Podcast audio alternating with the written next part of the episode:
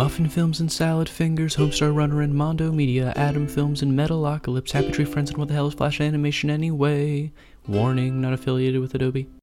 Welcome to Plug and Missing, the Flash Animation Flashback podcast, where we watch the Flash Animations, webtoons, and shorts that we grew up watching in the halcyon days of yore, the early 2000s. I'm Paul Reberg, and with me is my co-host, John Ward. All right, John, well, what are we looking at today? Today we're talking about the first episode of Big Bunny, the Delicious Dog. And this episode aired in the year 2000. Big Bunny is a Flash cartoon series created by Amy Winfrey while she was still a graduate student at UCLA. Winfrey voices all of the characters except for the bunny, who is voiced by Peter Merriman. You might recognize the name Amy Winfrey from our Muffin Films. You know, she's the creator of Muffin Films. I was going to say, I don't think anybody recognizes her from our portrayal of her internet creations, John. No. From our episodes where we talked about Muffin Films, or, you know, probably more likely, her actual Muffin Film. All right, well, here's a quick summary of what we see in the clip, which you should pause now to watch. We see Lulu, who is this little girl character is probably fair to say, making jam by bashing berries with a rock, which is very cute. Susie, one of the other little characters, remarks that maybe it's poisonous, so they decide maybe they should feed it to their dog, Muffin, to, you know, find out if it's poisonous or not. I don't know how else you do it. Might as well kill your strategy. Dog.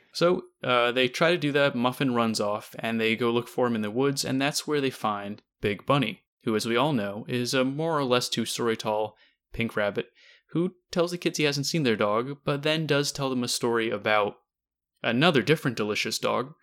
And then the kids basically run off. They're not that impressed with it and go look for their dog elsewhere.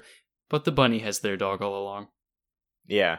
Well, it should be noted that Sam and Lulu do love the story. Susie, however, thinks it's a very lame story because it has like no actual payoff to it. It's very much like a wolf finds a dog but the wolf is already eaten. So then he decides to save the dog in a sack for later.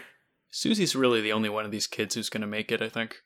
Yeah, so that brings me to the first thing that I wanted to talk about, is that I like that the children have unique personalities, and that at least one of the children has, like, a sort of self-preservation instinct. Actually, two of the characters do. Sam sort of mentions wolves, but then goes along with the plan anyway. She created this after Muffin Films, right?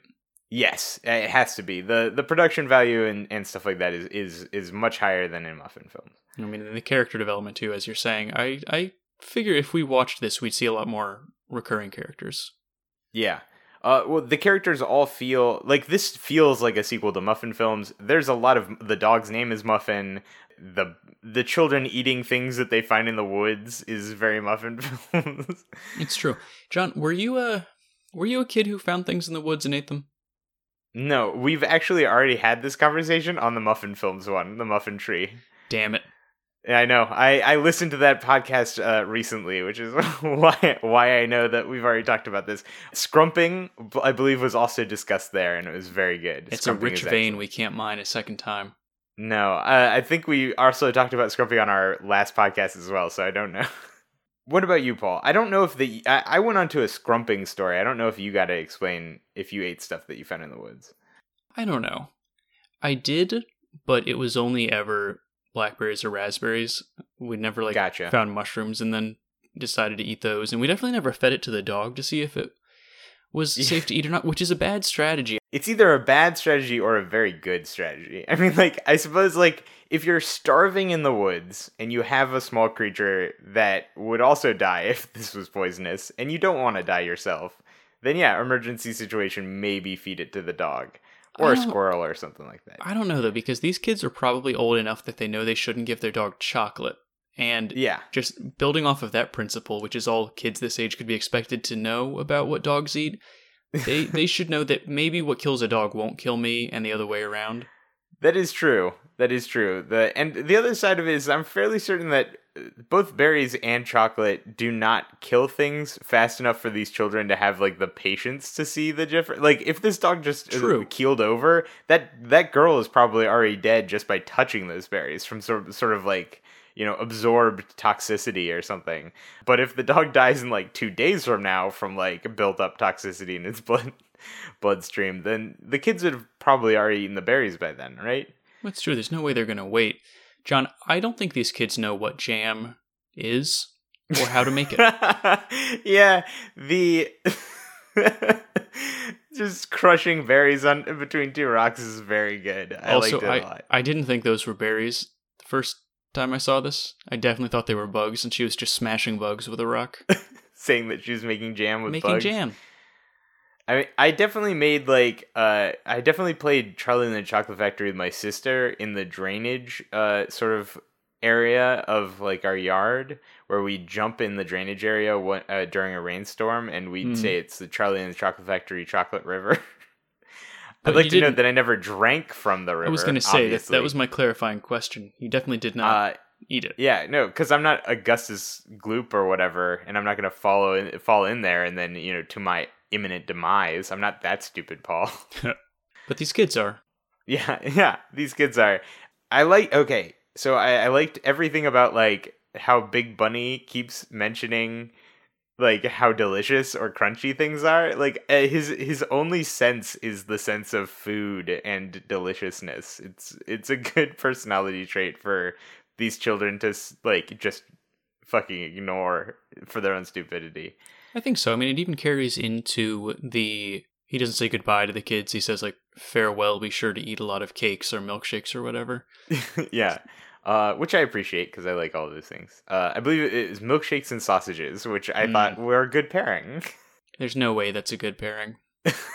Sorry, Paul. Ugh. Okay, so my favorite sort of description that he had was for the dog in his story. The dog had eyes as large as dinner plates. Well, did you have like a favorite like Big Bunny descriptor? I really liked that its nose was like an olive. Yes, a delicious olive. Mm.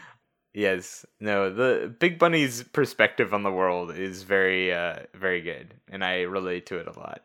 I think I do too. If we decide to do a full season on Big Bunny, I think it'd be a lot of fun. There's a lot here. Yeah. No, and the parallels between Muffin Films and this.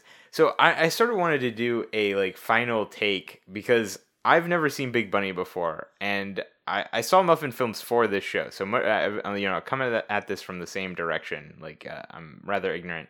I like this, I think, a lot more than the average Muffin film, but there were some pretty high highs in Muffin Films. But I think this is a good first take for this show. I don't know what the rest of it's going to be like, if we watch the rest of it or not, but I like what's been done in this episode. How about you, Paul?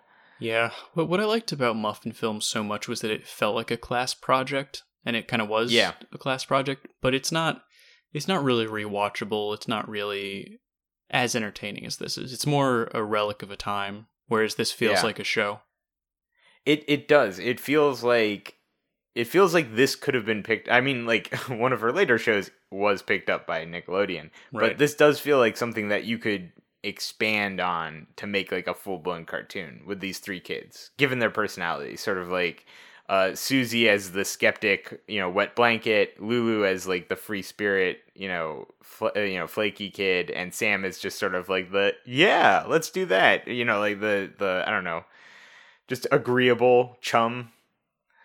I don't know. It's a good dynamic. And then Big Bunny as like some sort of weird antagonist, like this sort of nebulous. When will he eat the children? Will he eat the children? What other pets can he consume? Did we say at the end that Big Bunny had the dog kept in a large glass container? And that was sort of the gag at the end. I don't think we said what kind of container, but we did say that he had the dog. It's very funny. It's a large Pyrex looking thing. Yeah, it's just a giant Pyrex. It's really stupid. It's very good. Should we jump to the morals then, John? Yeah, morals. Let's do it. All right. What moral can you take away from this show, John? All right, so my moral is don't name your dog after delicious things. It's a very good moral, although the name Biscuit for a dog is quite good. That is good. However, I believe you are accepting that if you go to Florida or something like that, that dog is going to be gator bait. Like I feel like you just are making your dog more attractive to larger animals. That's true. What are some other good... Or you're just so taken by the creature, you like go into like a cute frenzy, and then you accidentally eat your dog.